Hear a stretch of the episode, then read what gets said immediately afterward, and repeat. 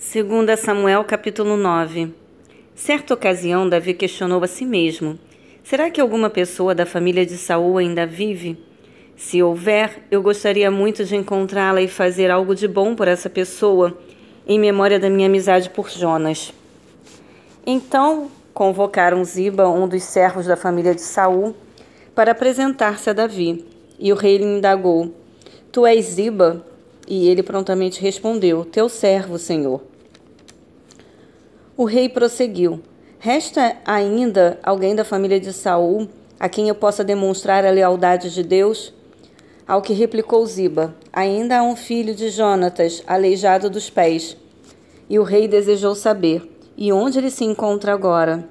Diante do que Ziba lhe disse: Na casa de Maquir, filho de Amiel, em, Lobe, em Lodebar. Então, em seguida, o rei mandou trazê-lo da cidade de Lodebar. Então Mefibosete, filho de Jonatas, neto de Saul, veio à presença de Davi e se prostrou com o rosto em terra e fez-lhe reverência. Davi o chamou pelo nome, Mefibosete, e ele prontamente respondeu ao rei: Eis aqui teu servo, Senhor. Então Davi o tranquilizou, dizendo: Não temas, porquanto o chamei para lhe demonstrar bondade, por amor a Jonatas, teu pai, meu amigo. Restituirei todas as terras de Saul, pai de teu pai, e tu sempre haverás de comer à minha mesa. Então Mefibosete lhe fez reverência e declarou: Ó Senhor, quem é este teu servo para dares tua preciosa atenção? Vale o tanto quanto um cachorro morto. Imediatamente Davi chamou Ziba, servo de Saul, e ordenou: Dá ao filho de teu senhor tudo que pertencia a Saul e a toda a sua família. Tu cultivarás a terra com teus filhos e servos e colherás dos frutos para que o filho de teu senhor tenha alimento para comer. Mas Mefibosete, filho de teu senhor, comerá sempre em minha mesa.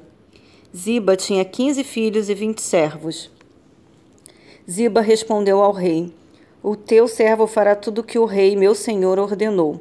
E o rei acrescentou: Mefibosete passará a comer à minha mesa como um dos filhos do rei. E Mefibosete tinha um filho pequeno chamado Mica. E todos quantos moravam na casa de Ziba eram servos de Mefibosete. Assim Mefibosete, que era deficiente dos dois pés, passou a morar em Jerusalém e todos os dias fazia suas refeições em companhia do rei, partilhando da mesma mesa.